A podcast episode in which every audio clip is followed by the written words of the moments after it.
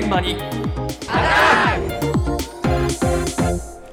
今朝の担当は西村篠さんです。はい、おはようございます。ございます残念ながら日本代表は負けちゃいましたけれども、ん昨日は夜12時に試合が始まって、PK 戦も終わったのは午前2時40分過ぎと、ねえ2時間40分の激闘でした。んあのちょっとツイッターを見てみますと、え例えば渋谷では試合の後ですね、タクシーを捕まえるのに1時間もかかったみ。たいだね。とか、え六本木ではタクシーの争奪戦が半端ないと、もうすぐ1時間経ちそうだ、それからし新宿でもタクシーが90分以上捕まらなかった、え。この90分ってサッカー1試合見られますからね。みんなあのパブリックビューイングでね、あー集まったんだ。いろんなパブとかそういうところに集まってたんでしょ。はいはい。帰りにくかったみたいですね。ね。ええ雨で昨日は寒かったので大変だなこれ。ね、外で見てた方たちは大変だったということで、こういうことになっていたようです。ええ。一方、私はですね2時間40分、自宅であの声を出して叫びながら一人で応援しておりまして。そうですか、はい、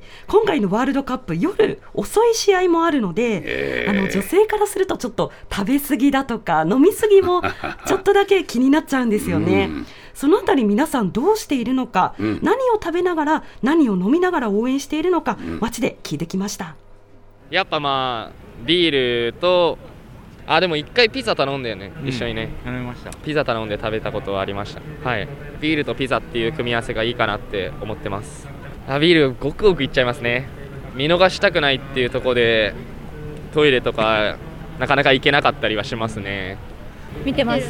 日本代表はあの見てる。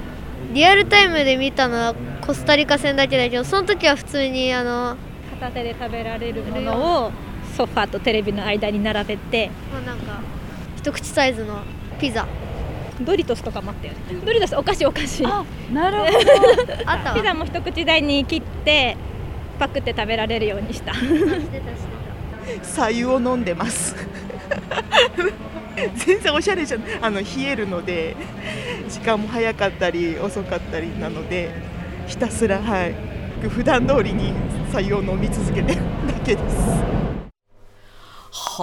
お湯飲んでんの。さ湯飲んでそうなんですよ。こりゃ大変だ。ね、ちょっと話を聞きながらこれくらいストイックにしなきゃいけないのかと感じたんですけれどもあの街の話を聞いた感じでは皆さんこう試合に集中したいということでやっぱりこうええ片手でねあの食べられるものをうん用意してるっていう方が多かったですね。ええあとはまあ飲み物はビールですとかコーラがええ人気でした、シュワッとこう飲めるものが人気でしたね。ピザっていう声が多かったいやね。そうなんですよ、ピザって答える方がかなり多くてですね、ええ。なんでだろうと思って調べてみました、うん。あの出前館が行った調査では、グループリーグのドイツ戦とコスタリカ戦の日にですね全国で一番注文数が多かったのがこのピザだったあそうなんですよね。ええ。それ以外で言いますとあのファミレスを含むレストランとかハンバーガーとか中華などが、まあ、日によってこう順位は変わるそうなんですけれども、入っていました。ただ1位のピザは不動の人気だったんですよね。うんやはり皆さんこうピザを食べながらワールドカップ見てるんだなと ええいうことなんです。えということでピザのことはちょっとピザ屋に聞いてみようと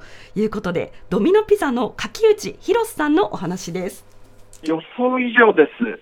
ドイツ戦が23日にありましたけど、前週比で3.8倍です。で、1日、あの、スペイン戦、深夜帯の試合の開始っていうこともありまして、29時まで、朝の5時まで営業時間を延長させていただきました。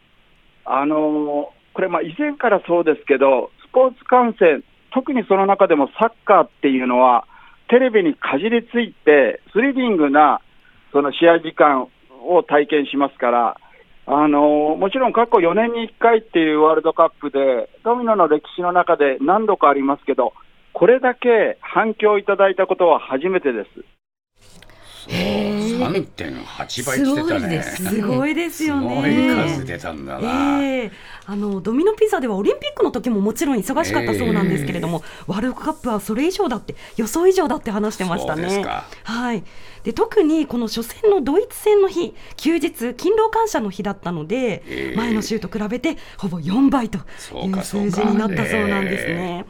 じゃあなぜこんなに皆さんピザを注文しているのか。日本代表が順調にこう勝っていたっていうことはもちろんなんですけれども、はい。コロナ禍で皆さんこう家で応援することが増えたりですとか、うん。あとテイクアウトや出前が身近なものになっていたりして、まあそそうだね。なんです。そんなところでこのワールドカップとピザがうまくマッチしたんじゃないかとうん。見られています。あのちなみにですね昨晩のクロアチア戦どうしたのかと言いますと、ええ。このすごいピザ需要を受けましてドミノピザ全体の8割の店舗で営業時間を延長して 24時や25時ですので午前1時まで。そうでしょう。ねあのスタッフの皆さんはね試合見られない中、うん。はい頑張ってらっしゃると話していました。うん。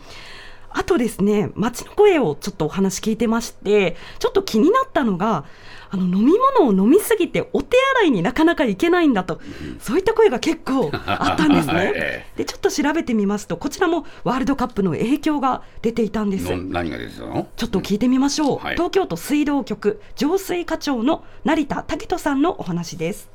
水道局ではですねあのお客様が使われている水道水の量をですね確認をしておりまして、えー日々あのデータの方を、えーチェックしながらあの運用の方をしております。